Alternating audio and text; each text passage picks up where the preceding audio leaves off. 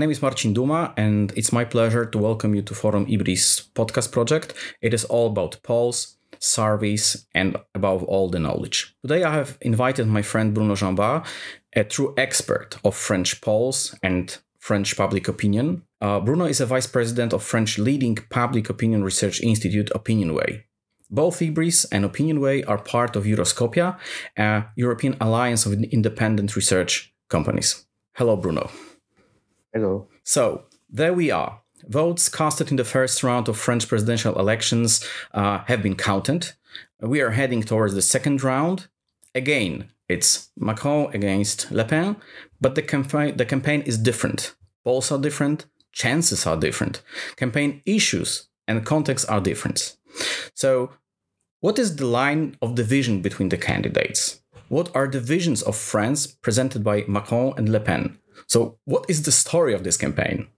Uh, it's difficult to know really what is the story about this campaign because it has been a, a very difficult campaign before the first round, uh, which was impacted first by the pandemic. Uh, in January, we have we had a, a very high level uh, of COVID uh, disease in the country. So we are discussing a lot about uh, new lockdowns or not, about uh, the vaccine, and uh, must must, it, must we do a third uh, vaccine, etc., etc. And and since the end of February, we had the war in Ukraine, and there was a lot of discussion about this. So there was not a lot of space for the campaign maybe except in the two last weeks. Uh, and so the, the, story of the campaign is, has, is hard to describe, but clearly, when we look at the issue in the campaign, the most important was inflation and the purchasing power. 60 more than 60% of the people voted on that. And it's 15 points more than the second issue which was about welfare state so clearly it was a, a, a, campaign about money in some way uh, uh, money that can ha- have people and how they can afford to uh, to buy uh, uh, energy and things like that. Uh, the, the, what Macron is trying to say to the country, but he didn't he didn't really do a campaign be- before the first round, is that they had some results in the first mandate and they have to follow it and to uh, and, and, to uh, deeper go in his policies to have better results on the with the second term. but there was not a lot of new proposal that emerged from Macron, except maybe about pension system and the fact that he would he wanted to uh, uh, to make people retire at 65 uh, compared to the 62 years old system, which is the case now in the country. Uh, and and but that was enough. He, he made only one rally. Uh, he didn't have uh, some debates with the other candidates, so it was quite soft. For Le Pen, it was clearly uh, about purchasing power. She had all her campaign about this issue. Less talking about immigration, crime that you did in the past uh, for, uh, for, the the national rally, um, and they and they clearly talk a lot about that, and they had one specific uh, proposal, which was to cut uh, VAT tax uh, on the uh, price of oil to make people uh, easier to to buy it and to uh, and to get some. So I think the now one of the strange things that occurred in the campaign is that in the past there was a lot of discussion about the proposal of Le Pen, uh, of her party, how they want to behave uh, regarding to the EU, to the euro, and this time she was totally out of the box. I mean, a lot of people in the autumn discussed about Zemmour, the other far right candidate. Uh, in January, December, it was about Pécresse, the conservative candidate, then about Mélenchon and Macron, but never a discussion about Le Pen. So she was totally hidden during the campaign.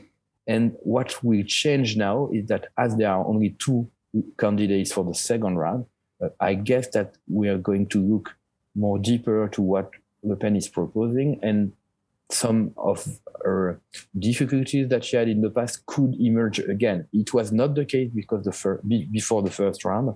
We will see if it's going to be the case in between the two rounds. Okay, so uh, it appears it was all about the economy and money. There was some analyses in in Poland, uh, and uh, they um, it was written that uh, it is a clash between a conservative vision of Le Pen and progressive vision of uh, Macron. But it appears this clash didn't happen uh, because if it was about the economy, so mm, do you think that this clash of progressive and conservative vision will occur in the second round? Uh, it, it, it was not really the case before the first round. When you look at the third candidate um, uh, on the on the polls on, on Sunday was Mélenchon, the radical left candidates. Had 22%, so it's very strong also. And I wouldn't say it's progressive. I mean, in, in the sense that maybe it's progressive on society issues, but it's not at all uh, on economic issues. He's much more traditional left, uh, very left candidate uh, with a strong state, high level of taxes, high level of, of public services. And um, he's not also conservative, as I said, because on society and issues on immigration, on crime, he's not at all conservative, of course. So um, uh, that's why it was not the case uh, before the first round. It can be the case in between the two rounds because now it's clearer. We have and we have this clear opposition between conservative uh, and um, progressive.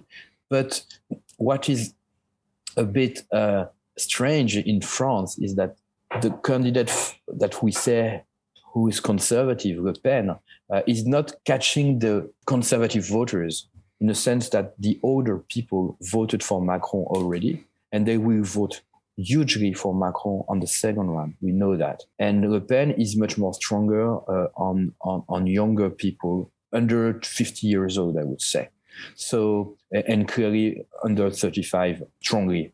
So so that's why it's difficult to resume the uh, the opposition in, uh, on that uh, on that thing because the conservative in some way are voting also for Macron. And some not progressive but some uh, revolted people are voting for Le Pen. And it's so it's not a so clear uh, opposition. Uh, but um, on European issues, on immigration, on identity, clearly we'll have this debate uh, in between the two rounds and we'll have this opposition. And that's why it's difficult uh, to, to predict. It's because this opposition between a conservative and a progressive in some way let us difficult to know what are going to do these radical left voters, which are not uh, in each of the uh, of the box. Some of them can join the progressive because they are uh, very uh, upset about immigration speeches of Le Pen, for example. But some of them could join Le Pen because she's much more closer from them on the economic issues, and she's and she's also much more close to them on European issue uh, behavior regarding to European Union. So that's also a, a, kind of mystery for the moment of this election. I would say that sociologically, these voters of Mélenchon should go to Le Pen but culturally, they should go to Macron. And we, we have to see and to, to guess what's going to be the most important uh, factors of decision uh, for them uh, before the 24th of April. Okay, so it appears that the thing is quite complicated because of their heart, they should move to Macron, and uh, according to some cold analyses, uh, they should uh, vote for uh, for Le Pen. Well, it won't be easy. You mentioned numbers, so let's move to the data to the data and uh, and numbers. Uh, we have a clear situation regarding the polls. We know who outperform, who underperform the polls. Uh, what do we learn from the results of the first round of this election? We learn, I, I would say, three things. We first, which is not the the votes for the most important candidates on Sunday, but if you look at the two old uh, parties who were ruling the countries before 2017, the Socialist country, the Socialist Party, and the Conservative Party, Les Républicains. You have already done some polling after the first round. I mean, concerning the second round. Uh, what is the impact? I think it was 54, 53% for Macron before the first round. And today it's still 53% on Wednesday uh, after the, the, the, first round. So it didn't change a lot.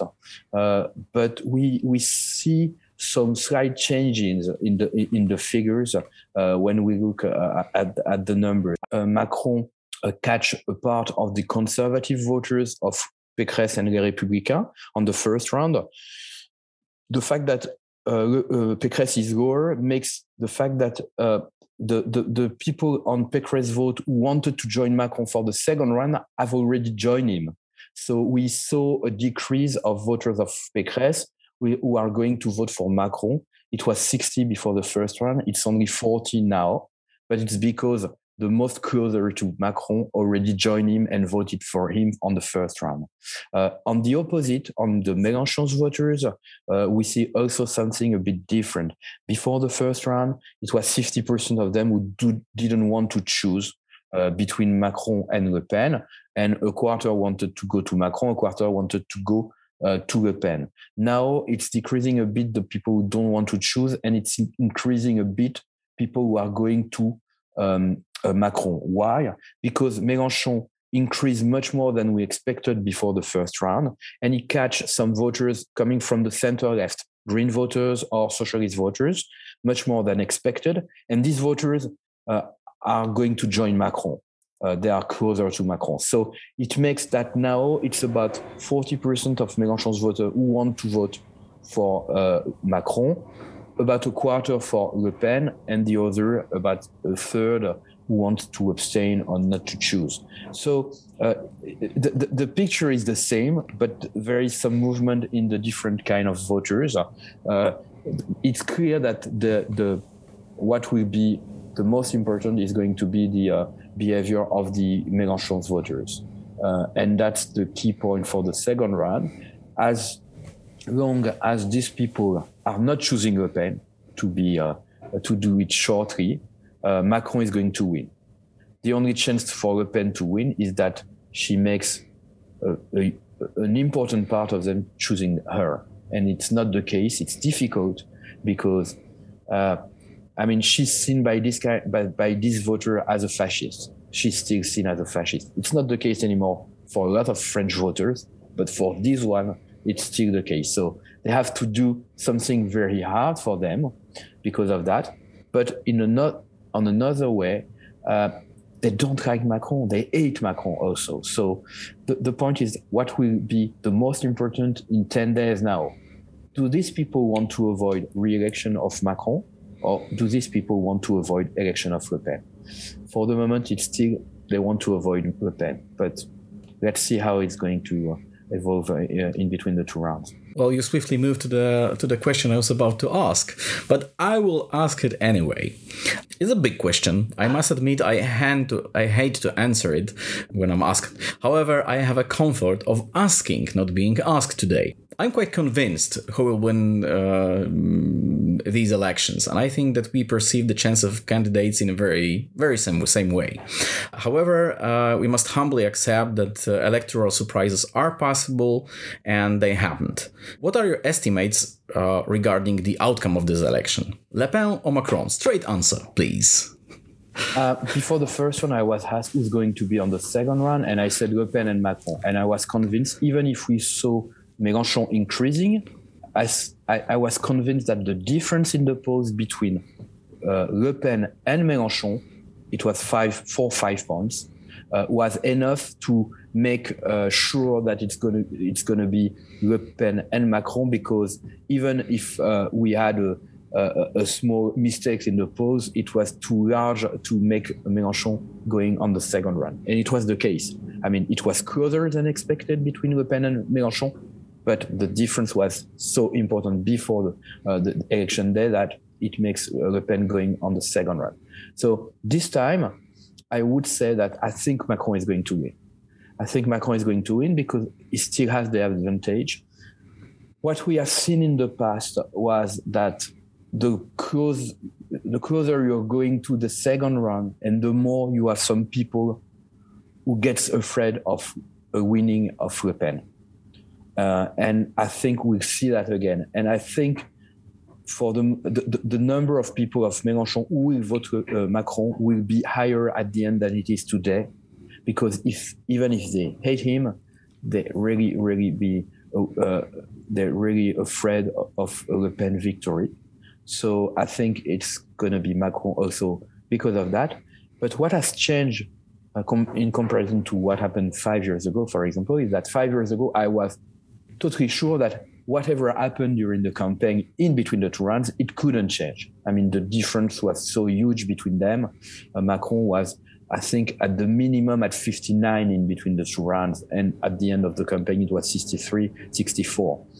Um, now we are 53.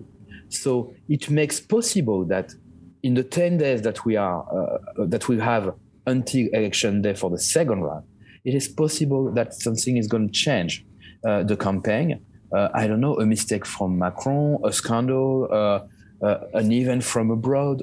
So we have to be careful about that. And that makes, even if I said today, I think Macron is going to win, I will, ju- I will just add that. But if there is no strong event during the two round, in between the two round campaign, and that's very important because it it it reminds to all of us that campaigns are important.